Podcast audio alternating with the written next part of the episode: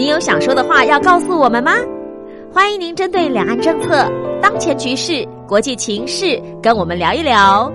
只要在一百五十字以上来表达您的看法。六月三十号以前以邮戳为凭，记得将你的基本资料写清楚，寄到光华之声寰宇天下事，参加自由新政就可以喽。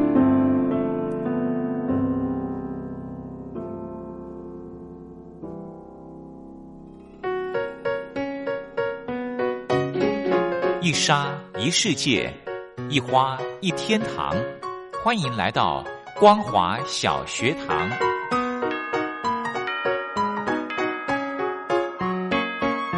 让我们一起学习，一起分享光华小学堂。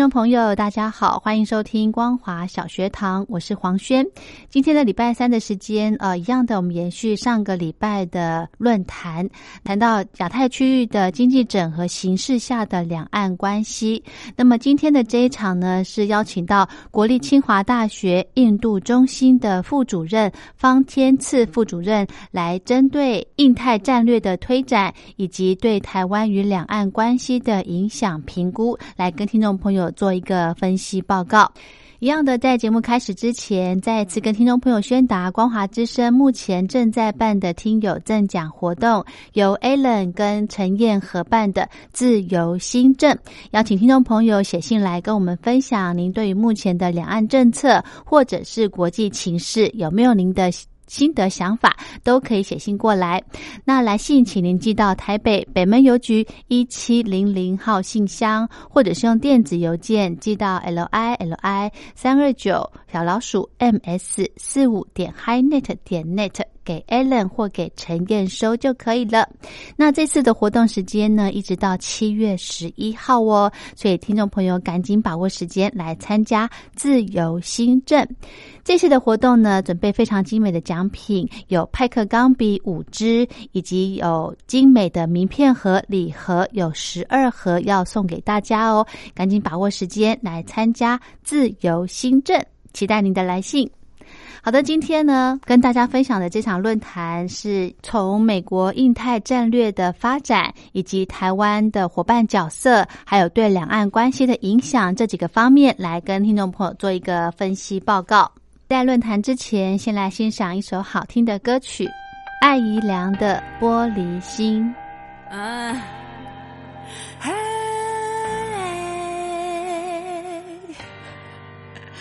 五岁。当时的我超有种，全世界都不要跟着我，以为 OK 有个玻璃心，还有 OK 的歌喉，直到我的脸跟了感觉走，直到美丽不再是真鲜活，直到我想说的有人懂，才叫歌好，说灭了我。音都不好说，恐惧想要跟着我多久，他就跟多久。Sorry，我记得我都说过，不管少流的懂不懂。Come on，Come on，out 也是 Come on，and see how I know that。嗯，I was a high。过了这么久，I said take over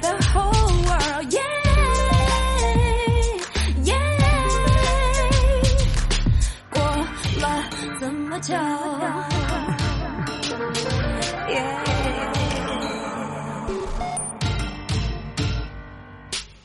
谢谢放任我有我的错，讨好你只需要一秒钟，你恨我爱我，等我挂了钱再对我说，善良是我最大的瘾头。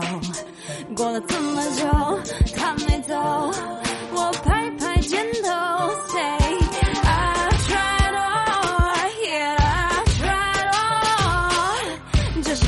呢请问做对的事到底在怕什么呢？我不是你这么说，五岁奶奶教我的事，到五十岁我还是 sorry，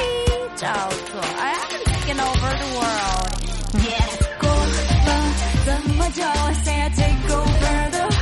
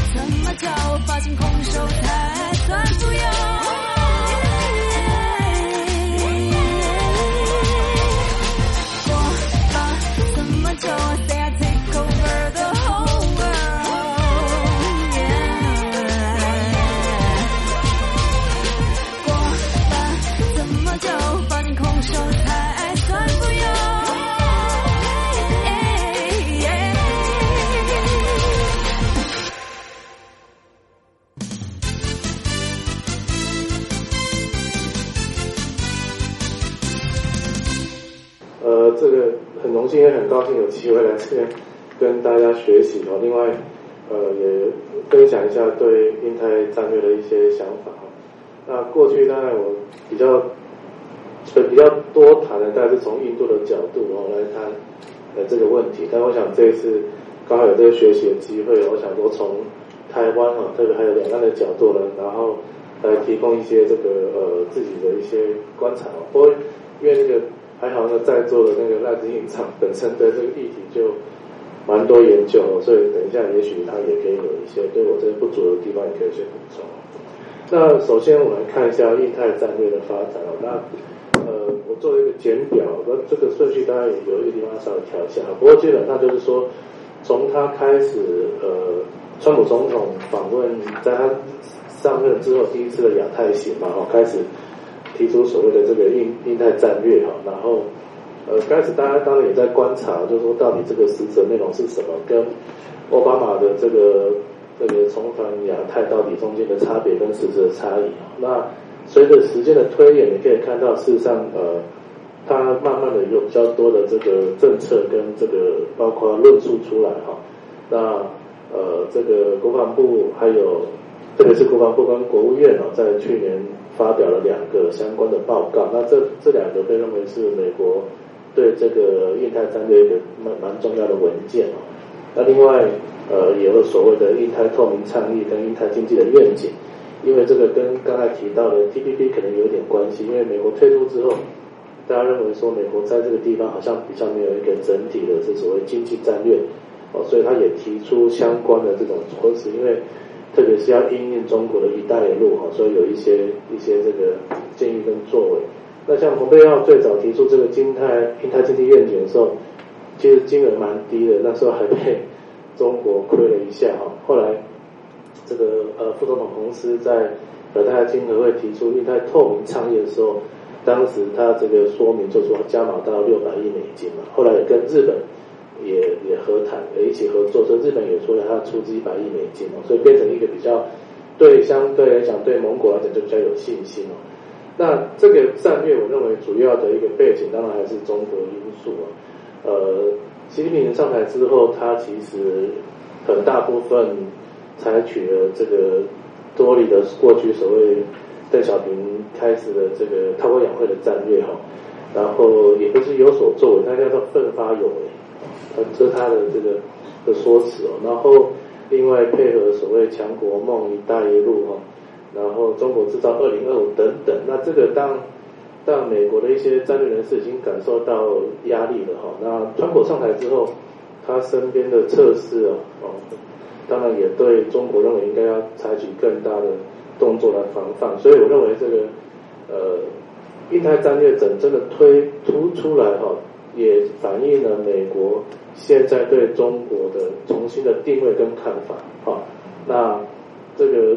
在川普的这个印太亚太行之后，那美刚好就推出他第一份的国家安全战略哦里面他就用了一个词，当然这个先用到现在，就是说认为中国是所谓的修正主义强权。好，那这个是以前那个中中苏在在这个吵架的时候互相骂对方的，现在反而是用它来指责这个呃中国，他认为中国一方面从过去的这些呃所谓的全球秩序体系得利，可是一方面他又在破坏这些价值跟秩序啊。然后他也提到了，那那我们还记得这个副总统同事在这个哈德逊研究所的一个非常措辞强硬的演说嘛，大家把这个简单讲就罄竹难书啊，把中国他认为不当的作为一一列举出来，包括介入美国的这个这个民主政治啊，窃取美国的科技啊，另外南海军事化他也提了嘛哈，因为据说当时习近平跟川普曾经在那个庄园会谈的时候已经承诺不再做这个事，可是还是继续有，所以那加上像这个新疆的维吾尔人这些等等问题啊，所以。这个我想，这个反映的中国因素哈。那所以从这边来看的话，我想这个一代战略，我简单的归纳，我认为有几个方向。一个就是说，它从过去我们批评比较模糊的图像，是比较现在开始比较清晰了。那随着这个呃，如果川普总统继续执政呢，我想这个政策应该还是会继续推广下去的。第二个，我认为从我们比较国观的角度来看的话，我认为它就是一个集体安全的设计的。因为基本上中国，我没有把它说成是一个同盟，是因为因为中国还是在印太区域里面哦，这个它并没有完全把它挤出去哈，到目前为止。但是我觉得它是防堵中国哈来改变所谓印太的现状所以我想这是呃这个从性质上来看。那第三个一个也是蛮有趣的，就是我们刚才也听到了这个相关的美国的一些经济的作为那。呃，川普总统比较喜欢用所谓的单边主义嘛，哈，来来来来跟那个经贸伙伴重新再谈这新的协议。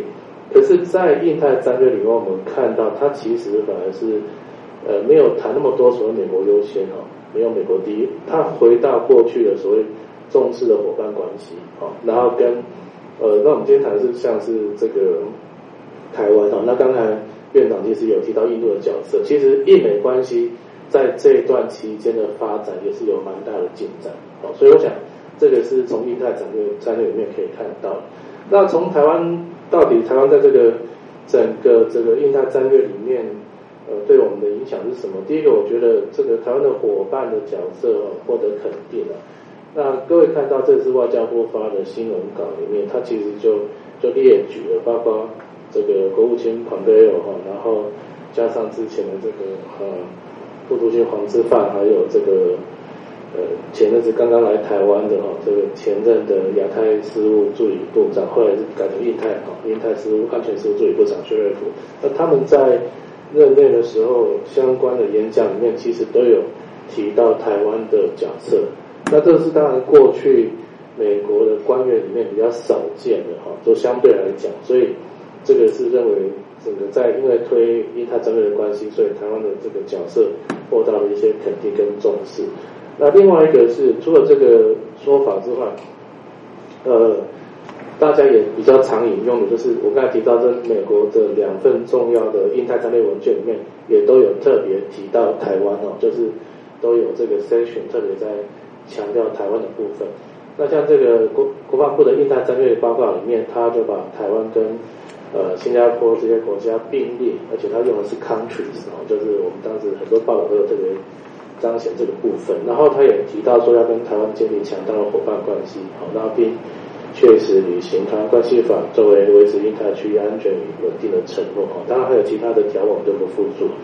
那在这个呃国务院的印太战略报告里面呢，他特别提到台湾的新南向政策。这个当然，外交部我们自己外交部也常常在就提，希望有做相关的连接。可是，在美方的报告里面，他也把它放了进去，然后跟其他国家相关的政策，例如说印度的相同行动，然后然后像这个南韩的新南方政策等等这些，他认为是可以做结合。那他认为这个可以成为他这个所谓伙伴关系里面的实质的内涵。所以从官员的讲话跟正式报告里面都已经提到台湾了。那实际上有哪一些作为？哈，一个等一下我第三部分讲，关于有的部分就是说蛮特别，是在这个架构之下，印美你看到印美关系有一些呃比较多的这个所谓活动或交流哈。那这个也是。在美国的这个所谓呃文件里面有提到的，譬如说呃台美在今去年成成立一个民主治理智商的这个写那个对话哈，那这个目前设定是年度对话了。那第一届是在 A I T 的新馆啊内部的新馆举行的哈，然后另外呃今年的呃去年十月的时候也有一个所谓的太平洋对话，那因为这个是刚好因为。呃，中国在环太平洋对台湾一些邦交国哈，这个这个呃一些动作，所以对对都一个回应。那另外一个是所谓的这个 GCTF 哦，这个是二零一五年都签署了，但是呃过去当然就有些合作了哈。那现在都透过这个架构，然后扩大办理一些活动，然后因为就美方来讲，它是把它列入印太战略的一些作为哈，然后呃。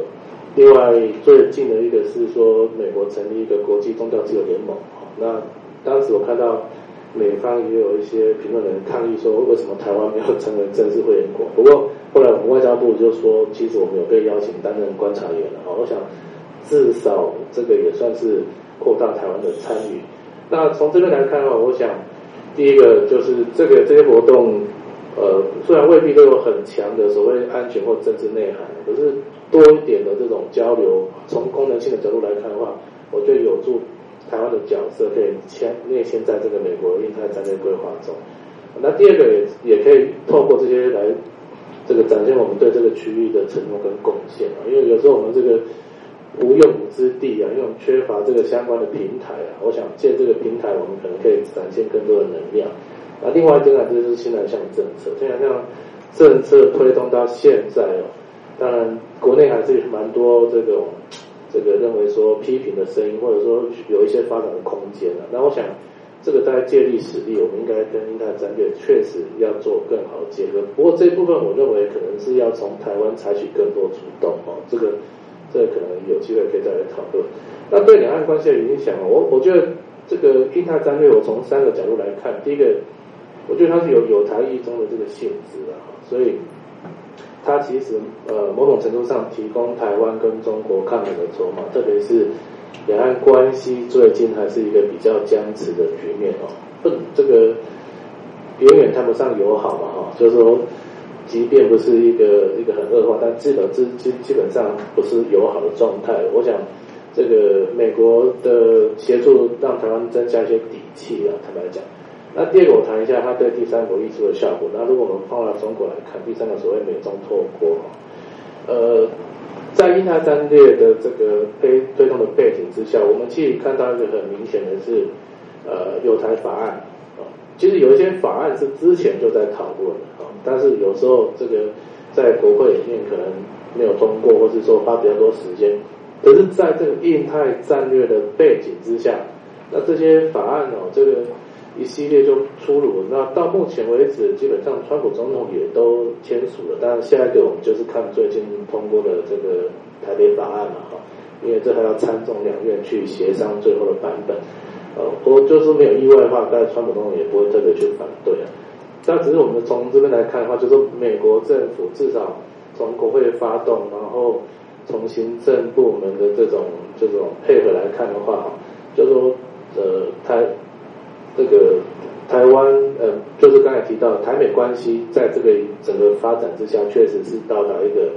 以过去相较来讲是一个比较好的部分哈。那另外，当然军售，哦，军售刚开始，川普总统对台湾的军售，其实这个相对的量没那么大了。但是最近这个我们看到，特别是最近几批的重要的军售，加上因为这个。通过这个法案，跟建议要让对台军售就是常态化，好，那这个可能会有利啊，有利台湾就是至少增强我们这个国防的防卫力量。那当然，其实还有相关，比如说美国也同意输出这个部分的前线技术啊等等，那对我们来讲都有很大的助力。我想，所以这个在整个战略之下，因为这个有台意中的这个呃倾向是蛮明显的哈。那从这边来看的话，我就觉得，如果印太战略的艺术效果，如果我们把它放到两岸关系来看的话，基本上它应该是对第三国有利的哈。可是这个第三国不会是中国，因为刚好。刚才前面提到，因为印太战略它有很强的这个针对中国的性质嘛，所以这个溢出虽然可能可以帮助我们跟第改善第三国关系，可是对中两岸关系来讲，我们目前看到的其实没有所谓呃协助两岸关系更加的缓和啊，或者说所谓的改善啊。然后呃，目前两岸的凡是两岸的猜忌，我觉得可能会因为这个战略的推动。然后增加，当然这个问题不是在单方面的哈，但是目前看起来，我觉得是会有这样的一个效果哈。那中国，就从从结果来看，中国并没有因为感受到印太战略的压力，好像对两岸关系稍微缓和。那这个这个，我就谈一下印度因为这跟中国对印度不太一样。当这个中美关系不好的时候，通常中国对印度的这个策政策会稍微缓和一点，因为他会希望借机好像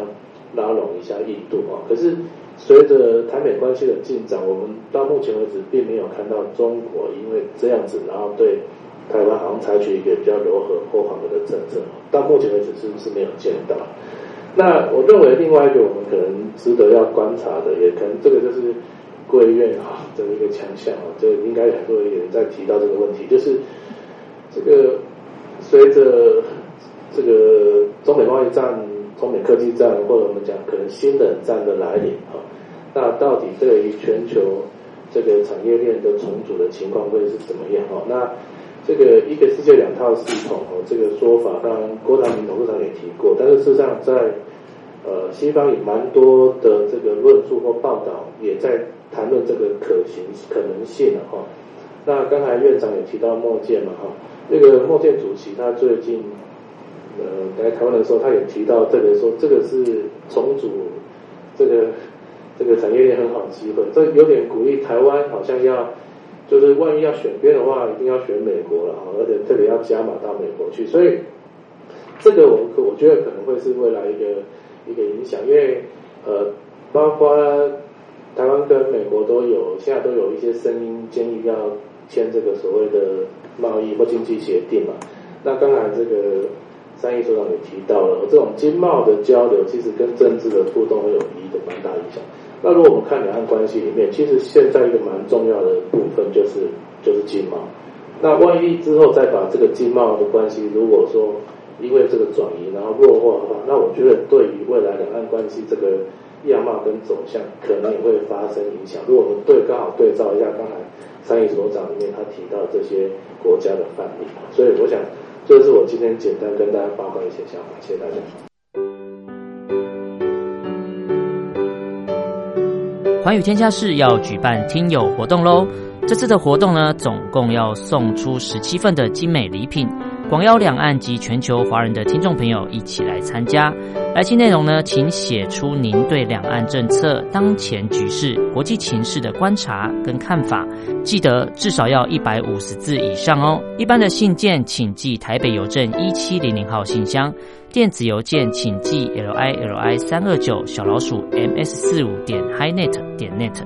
QQ 号请搜寻三二零三零七七三七六。三二零三零七七三七六，Castbox 收听 App，请搜寻环宇天下事。以上的联系方式及来信内容，请记得要将姓名、年龄、性别、职业、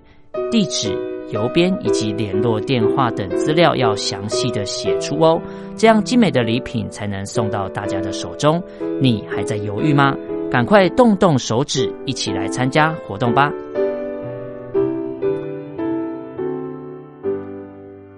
好的，我们今天的论坛就跟听众朋友分享到这。如果对节目内容有任何建议想法，非常欢迎您写信到台北北门邮局一七零零号信箱，或者是用电子邮件寄到 l i l i 三二九小老鼠 ms 四五点 highnet 点 net 给黄轩收。如果想要再一次的收听光华之声各档的节目的话，欢迎听众朋友可以到 Castbox 的 APP 好来下载这个 APP，就可以随时的收听。祝福您平安快乐，我是黄轩，我们光华小学堂明天同一时间空中再会。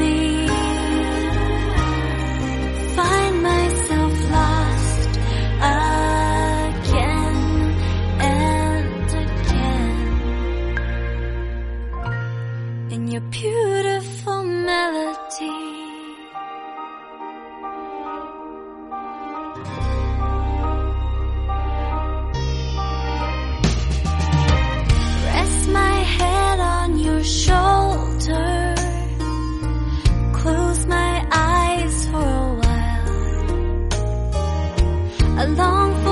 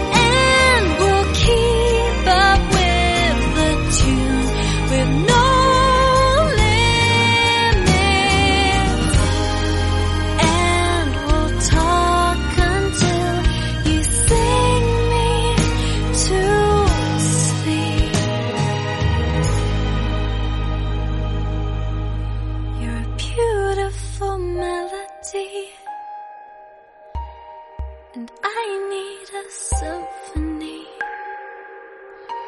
to show you